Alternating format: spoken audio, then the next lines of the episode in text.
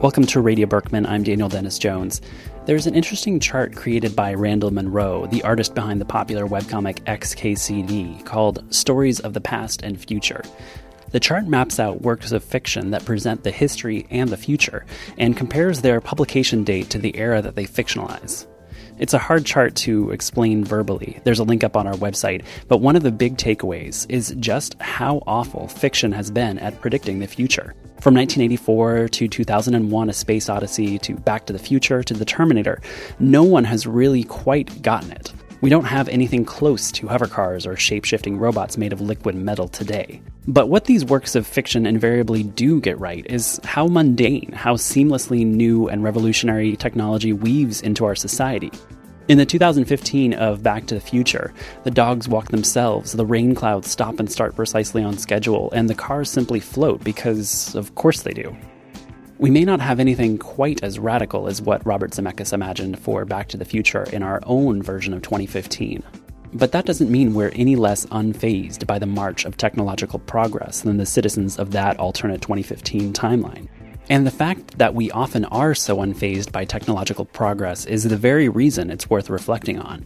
I recently spoke with David Michel Davies, the executive director of the Webby Awards. According to a report they produced with the Harris Poll, a survey of 2,000 American adults, we are coming to embrace a new normal. The ubiquity of constantly networked smart devices, along with an explosion of on demand outsourcing applications, has begun to create a generation of consumers that are so entitled that we're willing to give up all kinds of control and even our own privacy in exchange for services we never thought we needed. Gosh, this, this world of internet services is exploding. And this is, we've had so many discussions about this here. We all had this experience where one week one of these services is just like feels like magic. Like the first time you get into an uber car and it just like you order it and then two minutes later there's a car and it picks you up and it takes you almost anywhere you want to go. And you never take out your wallet and you're like wow this feels like you know this feels like 2025 or this feels like the future. And then two weeks later you know why is my uber car taking nine minutes instead of four minutes? You know there's so many instances where technology is like that where there's this magical element to it at first. And then really quickly uh, after we kind of become very acclimated to it. And once people get hooked on these services, it's like like, hey, I've come to expect this service to travel around town. I want to see this level of service for all aspects of my life. Yeah, so it's really it's really interesting. So we actually we polled people, same same group, about what their expectations were for the next five years when it comes to technology. And to me, the what was really interesting was as much of what they thought would be available, but also the implications for what it meant that they were comfortable with being available. Right. So more than seventy percent expect there to be a service that monitors their vital signs in real time and provides predictive health counseling. You know, there's obviously a huge market out there for activity monitors and all these things now.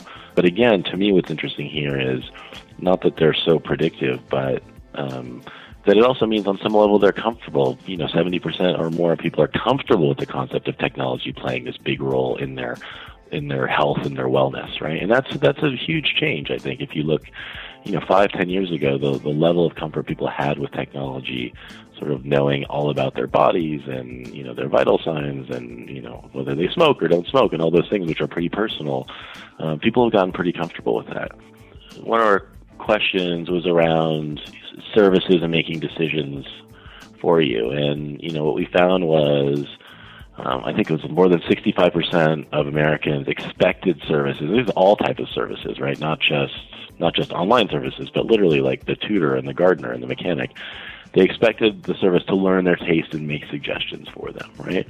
Um, and I think that's actually one of the that's always been one of the hallmarks of great service. It's always about learning to know, getting to know the customer better, and making great suggestions for them and making it easier.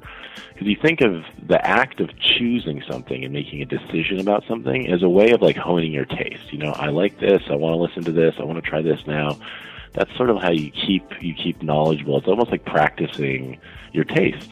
And if you stop making those decisions, if something else is making those decisions for you, um, you really start thinking about like, well, who's deciding what I like? Do I like what I'm is being played to me, or do I like what I'm choosing? You know, and so that that line of where where your taste is being formed starts moving around. I think it's a really it's a really interesting thing, and it, and it obviously has lots of implications for you know not just music, but you know all types of personal behavior and personal identity. Today on the podcast, we look back on the last year or so of development on the web, what we as consumers and citizens demand of the web, and what the web demands of us. How people are using the technology to fight back against hate speech, how smart technology can make dumb decisions, whether a mass movement to fight online censorship laws will ever happen again, or if just maybe it will take a private corporation based in a censorship loving superpower to change the game on freedom of speech. All of the stories and interviews for today's show, I should mention, are adapted from the recent Internet Monitor annual report, Reflections on the Digital World, a collection of dozens of essays on the state of the net that's well worth reading. You can find that report linked on today's show notes. But let's get started. In early 2012, you couldn't browse the web without encountering a blackout. Wikipedia, Tumblr, Google, and Twitter were among many who opposed a pair of bills that, in attempting to stop piracy on the net, would also radically inhibit all kinds of speech. And so, if you visited Wikipedia, Tumblr, Google, or Twitter, you might have encountered a blackout screen encouraging you to contact your congressperson and put the brakes on these bills. This effort was wildly successful, but according to Andy Sellars, a fellow at Berkman's Cyber Law Clinic and author of the piece SOPA Lives Copyright's Existing Power to Block Websites and Break the Internet, the underlying power to regulate speech on the net still exists. So yeah, SOPA is, is something when you, when you say the word SOPA, you think late 2011, early 2012, and you think about the protests in January of 2012 that eventually led to SOPA uh, being backed off of uh, in Congress. But the uh, what I, the, that SOPA is the Stop Online Piracy Act. Yes, it was SOPA and PIPA, uh, which was SOPA was the Stop Online Piracy Act. PIPA was the Protect IP Act, which itself was a backronym for something else that I don't remember. But these were these two bills. They actually were based on an earlier bill called COICA. Um, that was in uh, 2010, 2011. I think it was introduced in around September 2010. And uh, my particular piece for Internet Monitor was actually looking at a, a, an act even earlier than that, which is the Pro IP Act of 2008. Uh, and the power that was given uh, under uh, copyright's in, in rem forfeiture provisions to uh, take down material that sort of aids and abets and induces infringement. In rem forfeiture is this kind of weird area of law that uh, we basically use in a couple of specific areas to go after property as if property itself was the bad actor. So it's usually used in cases where it's really hard to find the the original bad actor. It was in U.S. law for uh, since inception in cases of admiralty, so going after ships hmm. and then sort of treating the ship as if the ship was the bad actor because ships could quickly travel away from your port and all of a sudden you have no one to hold accountable anymore. Mm-hmm. Uh, and it kind of sat in admiralty law for a very long time, and then it was added to uh, with prohibition to go after alcohol, and then the war on drugs to go after drugs. We have in rem forfeiture in copyright and in trademark, and uh, in those two realms, we had a series of actions uh, in 2010, 2011, and actually going through today. Uh, where we've taken down websites in the name of trademark infringement mainly, um, but for a brief spat, we had a few of these using copyright, going after websites that, uh, in the eyes of uh, the FBI and DOJ, were uh, sort of enabling file sharing and piracy online. What's a what's an example of one of these sites? Something somebody might not expect. Yeah, so uh, there are a couple of really interesting ones. Uh, if you think of the classic example, they're trying to go after sort of these Megaupload and Hotfile type sites. So neither one of those were particularly targeted. These websites where there would be lists of files that were available that were being hosted on these uh, CyberLocker type sites, and there'd be sort of this uh, federation of websites where one would have these links to a CyberLocker site where the file would be stored, and they were trying to use some degree of jurisdictional arbitrage to avoid actually being liable at any point. Um, some websites, though, were definitely not that. So you had these websites um, like dajaz1.com, which was a website that had some files on it linked off to file sharing sites, but also just had blogs, chats, messages, posts, um, the sort of sort of general interest type websites you might have with you know robust forums and comment sections and things like that. So. Um, like with SOPA, where the concern was you'd be taking down entire websites for a small piece that may or may not be uh, illegal or infringing, uh, you had uh, the Department of Justice taking down these websites uh, using in rem forfeiture, uh, even though they never actually had to prove at the initial stage um, before, and they never had to go before a judge before taking it down that there was actually infringing activity here. That's not how we've treated speech previously. Even if we accept that there are types of speech that are not protected by the First Amendment. Uh, obscene speech was the big one in the 1960s, and you could say copyright infringing speech does not get the same First Amendment protections that other speech does. But even if you accept that, there are procedures in place to help discern the good speech from the actionable speech. Uh, that were definitely not followed in the in rem cases here. And the threat of it not being followed in SOPA was the genesis of a lot of the speech oriented opposition to SOPA. We see SOPA today being bandied about whenever there's a policy being proposed um, that that people are afraid might lead to online censorship. We have that in the law today. It exists in the statute today. The same power, the same fear, the same mechanism, and we don't see the popular outcry for that yet. Yeah. And so it raises an interesting question about, and this came up a lot around the discussion of SOPA, is like, well, does that mean that um, the the political activism and the popular constitutionalism around SOPA is that really only something we can use to stop something from happening? Is that something we can take and make it an affirmative action with? Can we use that same protest to actively change the law today for the good instead of just stopping the bad? Yeah, that's interesting because uh, you, you've got a, a case like SOPA in 2012 where people were just like, oh my God, it's gotten so bad. We have to do something about this. And uh, convinced a lot of people to call their Congress people, which they have rarely done um, for any other issue. But uh, they were aroused to action around this. Um, but it, when it comes to actually changing the law to uh, to to make a stand and say we as the United States of America we uh, will set into law a, a principle by which you will ne- this will never be able to happen again. Uh, people aren't calling for that. Yeah, it's interesting. It, it makes me kind of think that if we had the same powers and mechanisms in place, and we went back to 2008 with the Pro IP Act, which gave us this expanded in rem forfeiture power of past. You know, maybe, maybe not. Um, but there's not a lot of time between 2008 when that happened and um, 2010, 2011, 2012, when the, the opposition to, to SOPA, what eventually became SOPA, really uh, galvanized. So, what is it about those couple of years that kind of pivoted um, the online uh, public participation that we actually had bills sailing through massive majorities, very rarely any opposition to a lot of major encroachments on uh, on expression and freedom, done in the name of copyright uh, enforcement and, and uh, anti piracy. Um, we have a long history of us expanding copyright terms, of granting additional powers, of granting supplementary powers, and then in, in increasing the criminalization of copyright law as well. Um, and really, we were kind of just plowing through, always with massive majorities, getting those bills enacted into laws, uh, and suddenly we pivoted with with SOPA.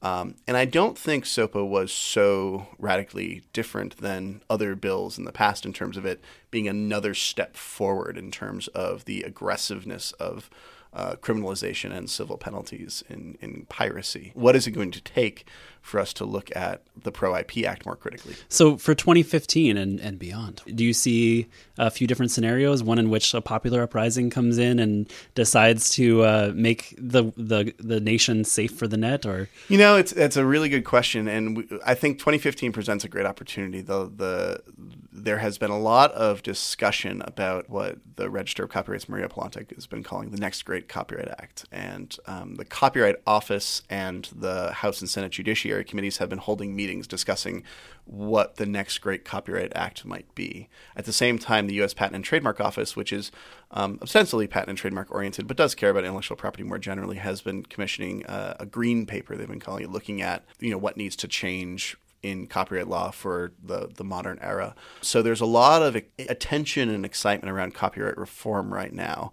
And I think everyone's aware that we're in a different world now when it comes to copyright reform than we were even five, ten years ago, because uh, the public is paying much more attention the last major reform in copyright came in 1976 mm-hmm. and the proposals for you know hey it's time to reform the copyright act started around 1960 1961 1962 um, so it was a long process the last time we, we did a serious overhaul of copyright law. So if that's where congress is going i think we've got a long time ahead of us. So this will not be we, we will we could be talking about this again in 2016 2017 2018 um, 2018 is a magical year in copyright though because that's where the copyright term extension act finally lapses. So that's going to be a very, very interesting year in copyright reform. Not necessarily for the last time, because that's been maybe, maybe not. Renewed. Though I think that you will definitely won't sail through Congress like it did last time. For one, Sonny Bono isn't in office anymore. It will have to be named after someone else too. I would assume. um, well, thank you very much, Andy. Hey, my pleasure, Dan. Thanks. Andy Sellars is a fellow at Berkman's Cyber Law Clinic and the author of the Internet Monitor piece SOPA Lives Copyright's Existing Power to Block Websites and Break the Internet, which you can find in today's show notes. The laws around speech online are one thing, but the norms around speech are very different. While we may not want to encourage legislation that regulates what you can and can't say online, that doesn't mean we aren't powerless. Visit Reddit or Facebook or any comment section and you'll see everything from cyberbullying to actual hate speech. But the norms are evolving and people are inventing all kinds of counter speech to deal with hate, according to Susan Benesch, the author of the piece Flower Speech New Responses to Hatred Online. What I've seen in 2014 is increasingly numerous and ingenious um, efforts to push back uh, on, on all kinds of hateful and violent speech online. Um, maybe before before last year, there was some sort of a consensus that the internet is is is a bit of a cesspool. That large numbers of people express themselves in hateful and ugly ways online, and that there's nothing that one can really do about it. I think that is the proposition that is beginning to get refuted a bit that maxim, don't feed the trolls, doesn't seem to be sufficient anymore. There are, it seems, more and more efforts to try to do something about it. In Myanmar, for example, where quite vicious anti Muslim hate speech has proliferated on Facebook, a group of activists founded what they call a movement and that they have named Panzagar, which means in the Burmese language, uh, flower speech or flower language. That is an individual and collective commitment to resist hate speech and, of course, to avoid it. Almost immediately, they created a meme, which is the image of a person with a flower in his or her mouth. So the Panzagar designers, who are quite heavily influenced by manga and anime, drew images of uh, usually of women with flowers in their mouths.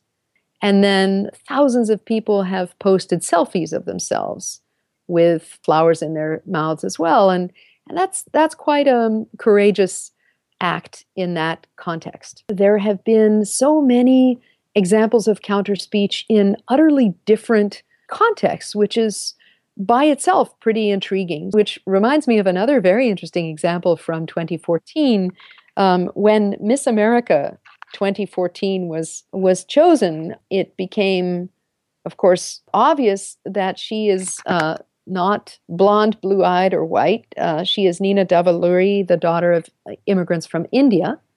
I'm sorry to say that uh, lots of Americans expressed their disgust, outrage, hatred online. So there was, for example, one guy who tweeted, I'm literally so mad right now that an Arab won Miss America. In this case, he was both hateful or racist and uh, ignorant he apparently couldn't distinguish someone whose parents immigrated from India from an Arab. So he received many indignant responses.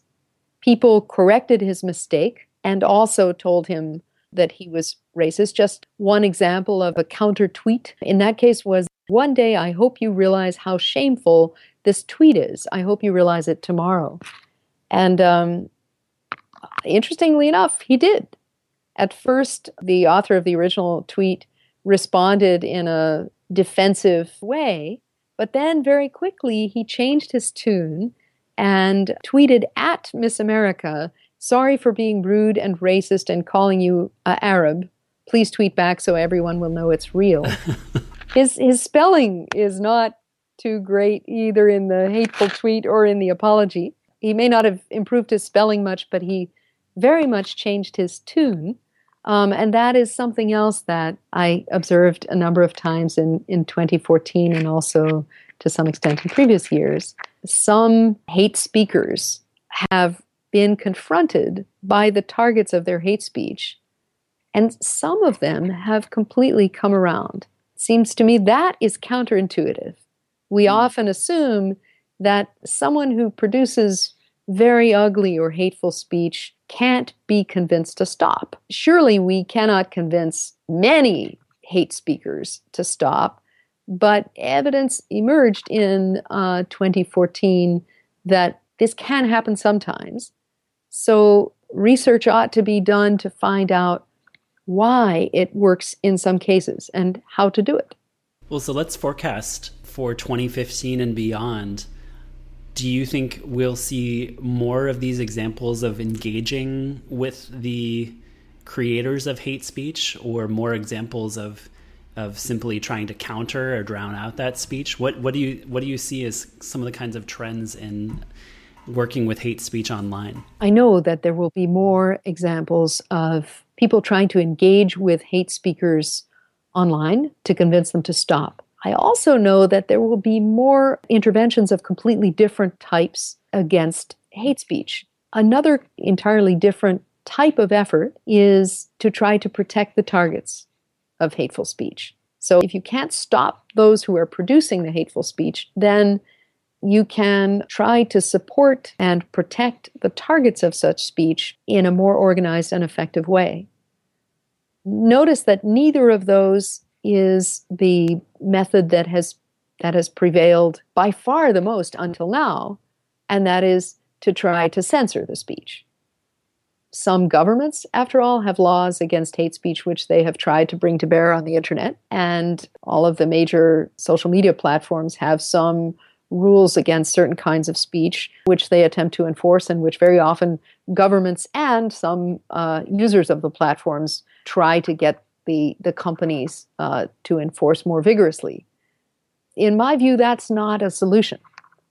Uh, attempting to block or delete content by itself can't be a durable solution because it doesn't uh, decrease the supply of that speech very much. It's uh, maybe like the war on drugs. You know, if you just keep trying to use pure enforcement of anti-drug laws in order to to protect people against drugs without trying to do anything about the supply, you'll never make much progress.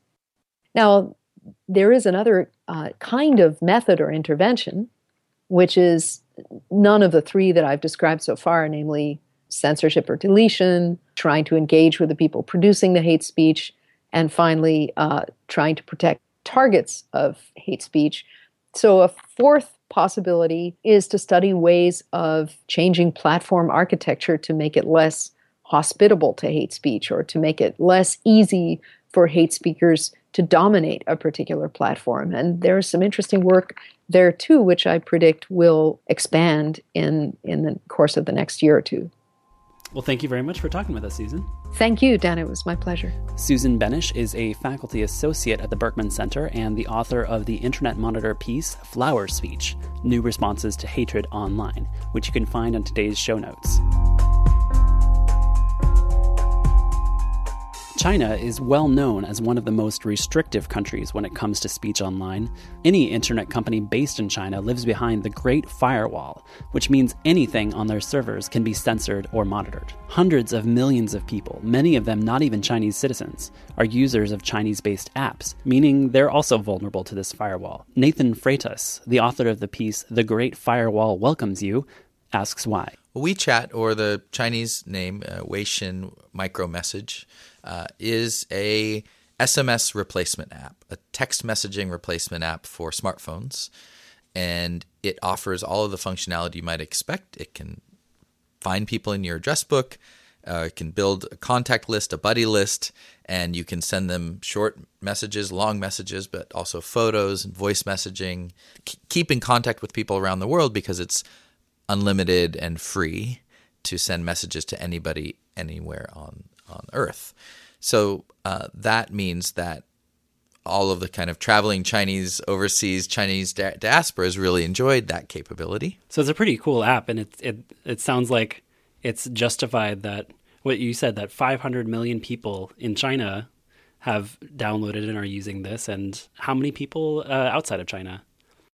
Uh, I think it was like 100 million, you know, and growing. And there, you have some concerns over people who are not consistently based in China, um, using uh, what essentially is a, a, Chinese hosted application. People outside of the country um, might be facing some issues. For the last 15 years, I've worked with the Tibetan diaspora to assist them in improving their security uh, online and protect against kind of very well documented attacks by China based adversaries. Attacks into their computers, uh, attempts to extract information about human rights organizations, get into people's inboxes, track people's phones. Uh, so I've been working in that community outside of Tibet. You know, Tibet's been occupied by China for 50 plus years. Um, so there's an exile community in India, Europe, U.S., uh, part, other parts of Asia that I've been working with to help, you know, defend against this type of attack. So into that kind of work came this huge surge in WeChat users in this exile population. And so when you're this Tibetan exile who's risked their lives to escape from the surveillance state, the, the occupation, the oppression, and then you install this app on your phone, which is your most personal, intimate piece of technology. And that app has the ability to read pretty much any data from your phone, monitor your location, activate microphones, cameras. It's just this cognitive dissonance I can't I can't understand. What what kind of danger does it put people in? Like a specific example. People will join group chats, which have lots of people in them who they may or may not know. Um, and some of those people are outside of Tibet and China, some people are inside. And on these, people share all sorts of photos and audio and different information, right? And so someone outside of Tibet may say, "Oh, I, you know, I saw His Holiness the Dalai Lama today. I recorded some of his teachings," and they'll post it to that group. And then suddenly, everyone in that group receives this audio recording of uh, that is essentially banned, would be banned in in Tibet. Um, someone inside there, there was a, you know, hundreds of um, self-immolation protests in Tibet over the last few years. People lighting themselves on fire uh, to protest the occupation and protest lack of religious freedom, and people would take footage of these and share that on WeChat. And so both these things, if you get caught having them, are you know crimes that you can be imprisoned for. And whether you actually have something to do with it or not, if it happens to be on your phone in a chat that you're in, right? it causes a lot of problems. Yeah. Second, um, it's the perfect tool for a surveillance state. It's as if every person opted into having a camera and a GPS tracker attached to their head, and then the government says, "Oh, just you know, that's not run by us. That's run by this corporation, and just trust us and trust them that we won't turn it on." You know, and yeah. and that's from a government who doesn't have a legal either a legal framework that's strong to protect people or a, a track record of you know protecting its citizens. I think in the U.S. we at least have a a platform, a legal structure that's meant to protect us. We may not have a good track record, but at least there's a rule of law to kind of stand on.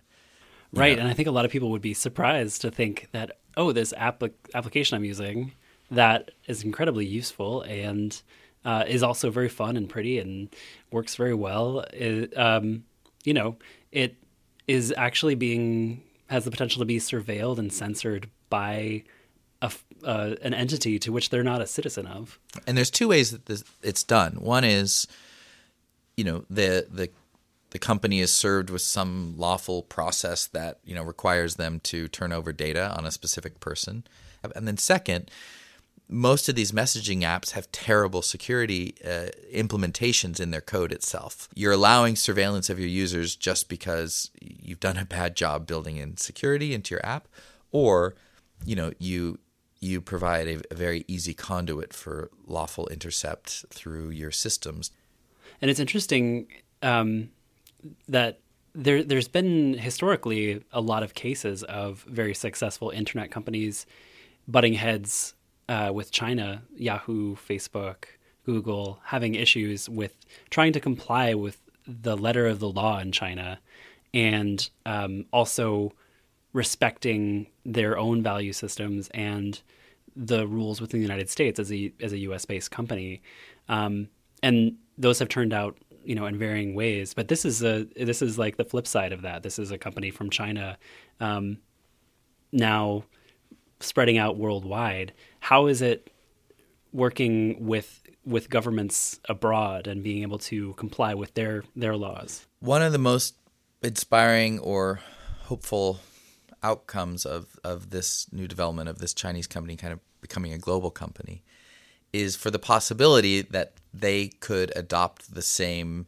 viewpoint or tactics that these American companies you've talked about have, right? So the goal of Tencent Corporation, who's already a public company in the Hong Kong trade, uh, Hong Kong stock market, um, but who definitely wants to become more prominent as a global company in the way that Alibaba and Baidu and others have, uh, you know, in, in, in, some of these huge valuations, Xiaomi, um, you know, they they're increasingly more loyal to their corporate global bottom line than to necessarily their their own country. And this is, I mean, pretty typical for American corporations too. I mean, who, you know, who who who hide lots of money in order to not pay the U.S. government taxes, or who, like you said, don't comply with laws, or to do everything they can.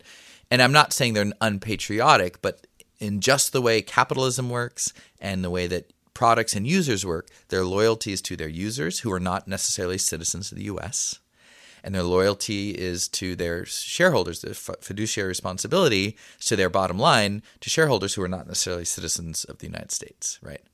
And I hope that you know WeChat uh, uh, and Tencent as a parent company could be that. You know, who could say we're more important than the the the CCP and the kind of the old school Chinese way of doing things. We're bigger than that. You know, we have we're a global company uh, and and we believe in you know kind of this new way, and we will defend users' privacy and you know in, ways that a Chinese company never has before. So you described their they have an incentive to operate differently and perhaps operate outside of the law of China until China changes its law. Um, have you seen any indication that they feel that way? The indication I've seen thus far is that they're going to a you know two systems model, which is a favorite of China, which is outside of China, you can do this. In China, you have to do this, right? So WeChat has said, we're going to set up a company outside of the US, servers outside of the US. We're going to have a version of the app outside of the US, which is very different than the version of the app inside. So the early indication is that in order to not get caught up in this larger issue, these Chinese companies are trying to create an image of we operate on global the kind of a global way because we're we have global server servers outside of China.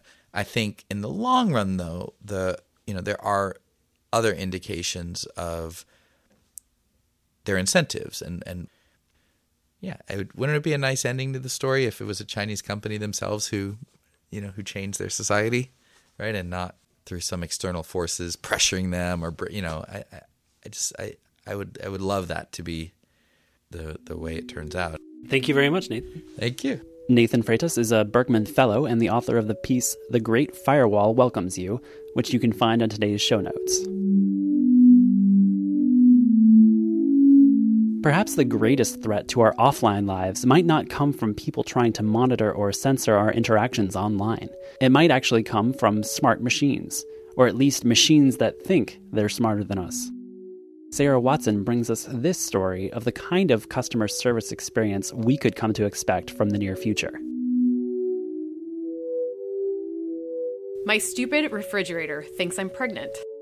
I reach for my favorite IPA, but the refrigerator wouldn't let me take one from the biometrically authenticated alcohol bin. Our latest auto delivery from Peapod included pickles, orange juice, and prenatal vitamins. We never have orange juice in the house, because I find it too acidic. What machine learning magic produced this produce? And I noticed the other day that my water target had changed on my vessel. I wasn't sure why. I figured I must have just been particularly dehydrated. I guess I should have seen it coming.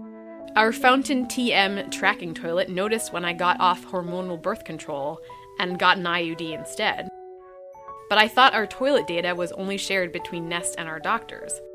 What tipped off our Samsung fridge? I got a now notification that I was ovulating a few weeks ago. I didn't even know it had been tracking my cycle, let alone my basal body temperature through my wearable eye ring. I certainly hadn't turned that feature on. We're not even trying to have a baby right now. Or maybe my ARIA scale picked up on some subtle change in my body fat? Or maybe it was Com Warner. All our appliances are hooked up through one home hub, I didn't think twice about it because it just worked. every time we upgraded the dishwasher, the thermostat? Could it be that the Home Hub is sharing data between the toilet and our refrigerator?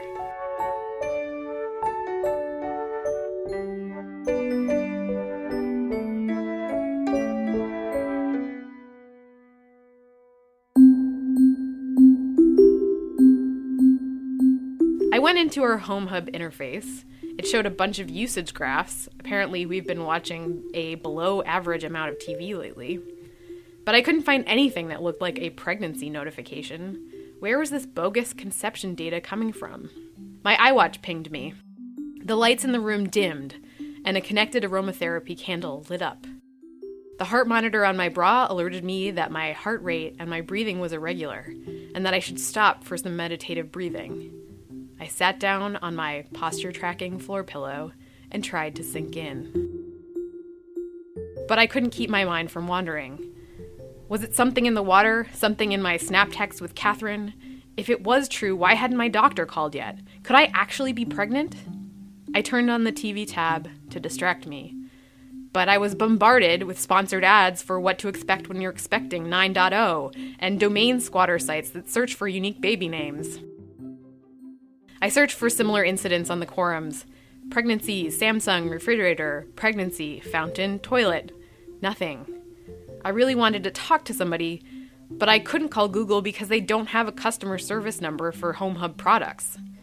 I tried Com Warner. After waiting for 37 minutes to speak with a representative, I was told that he couldn't give out any personal data correlations over the phone. What bureaucratic bullshit. It can't be true. Russell has been away in Addis Ababa on business for three weeks, and I've still got the IUD. We aren't trying yet. This would have to be a biocorrelative immaculate conception. I tapped Russell on his iWatch three times, our signal to call me when he's done with his meeting. I was freaking out. I could have really used that beer. But the fridge still wouldn't let me take it. What if I really am pregnant? I opened up Tasker to see if I could get an old fashioned birth control test delivered, but the price was three times as expensive as it normally would be. I considered CVS, but I thought better of it since you can't go in there anymore without a loyalty card. It was far, but I skipped the self driving Uber shuttle and walked the extra mile to the place that accepts crypto, where I couldn't be tracked, I think. And that's when I got the notification that my funding interview for my new project the following morning had been canceled.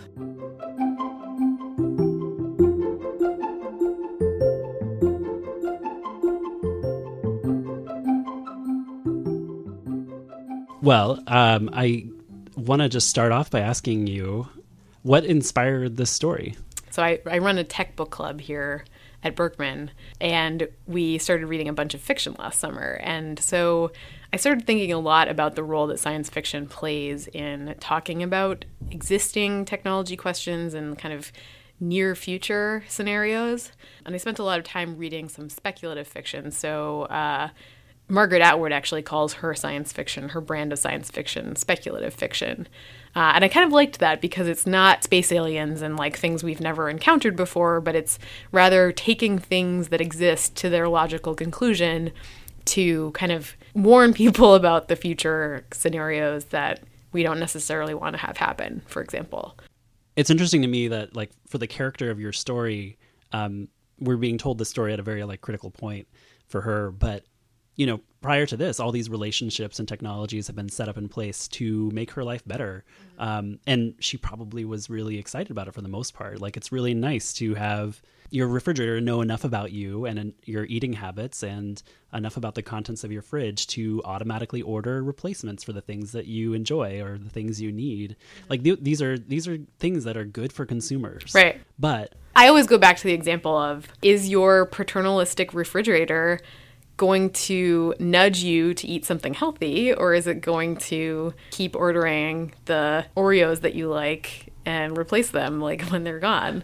And what balance of those kind of paternalistic nudges versus kind of, you know, healthy habit encouragement is going to be appropriate and how much say as a consumer am I going to get over that, especially as these kind of personalization algorithms are behind closed doors and behind black boxes.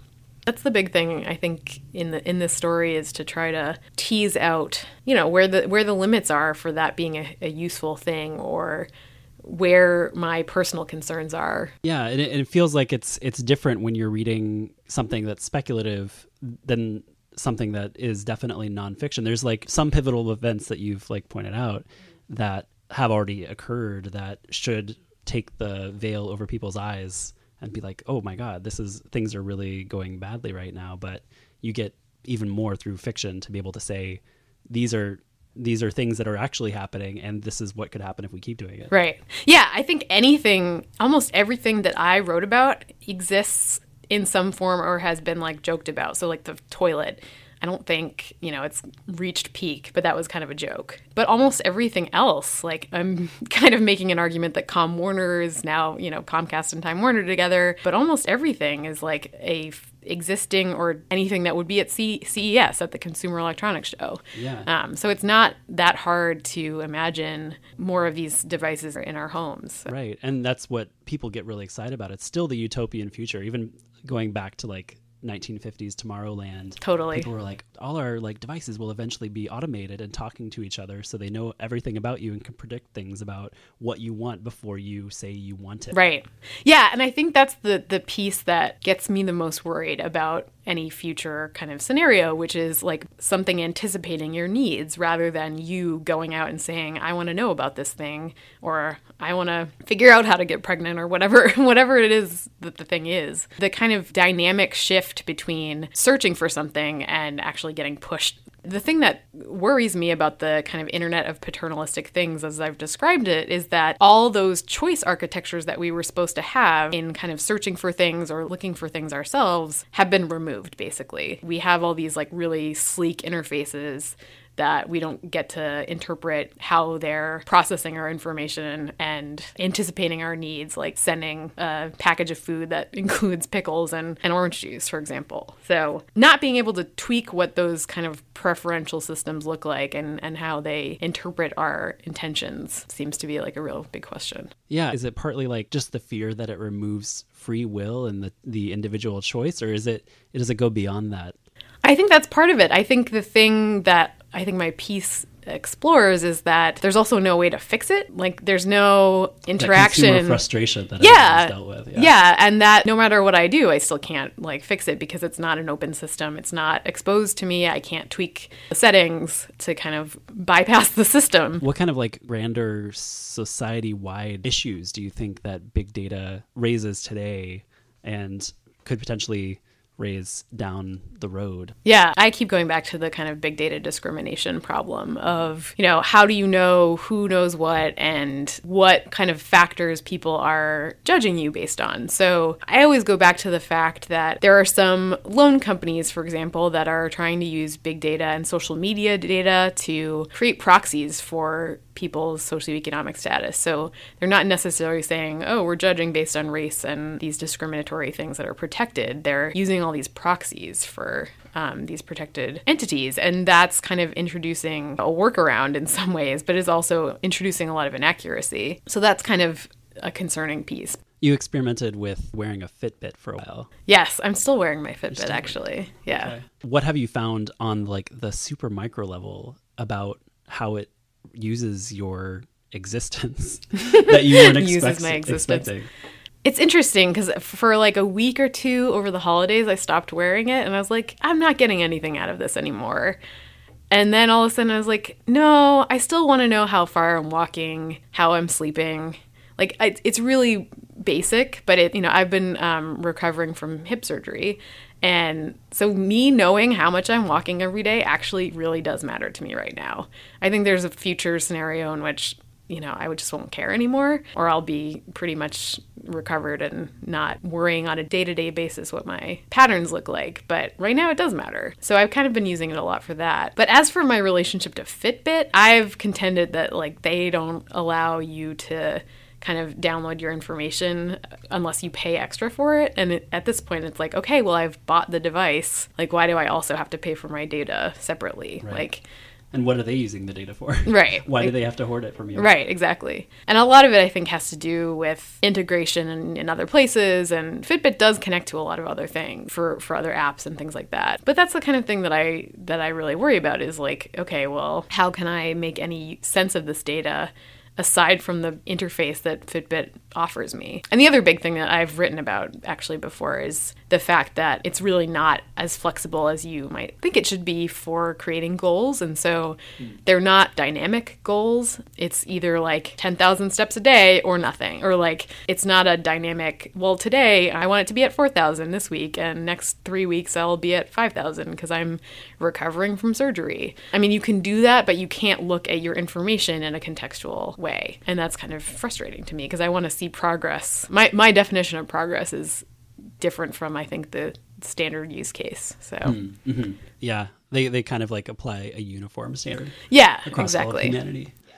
Getting back to the, the privacy thing, do you kind of see any happy medium between being willing as a consumer to share that data with the companies and with ostensibly like anybody else who could have access to it? Is there a future in which people will not have to be on guard about that kind of mm. thing. I absolutely think there will be. I think it's going to require a more transparent interaction. So, right now, there's not a clear indication as to how Fitbit is using all of that information aside from just like hoarding data about the population. And you can try to kind of extrapolate the number of ways that they could be making money off of this data. Whereas I think there's going to be some clearer value exchange to individuals as to why they would want to expose their data or you know what kind of deal would they get. I think that's a little explicit already in the kind of loyalty program setup but it hasn't expanded into more areas of our lives. Like what value am i getting aside from free services from google right now? Mm-hmm. um, what kind of added benefit are they offering? Um, with nest it's going to be cost savings right? And that goes for both the you know ener- the energy consumer but also to the kind of deals that Google and Nest are creating with energy providers. So, but a lot of that relationship isn't really clear to consumers yet. And Google's a little ex- like they're starting to be explicit about that relationship, but it's not nearly as transparent as I think it it ought to be. Yeah.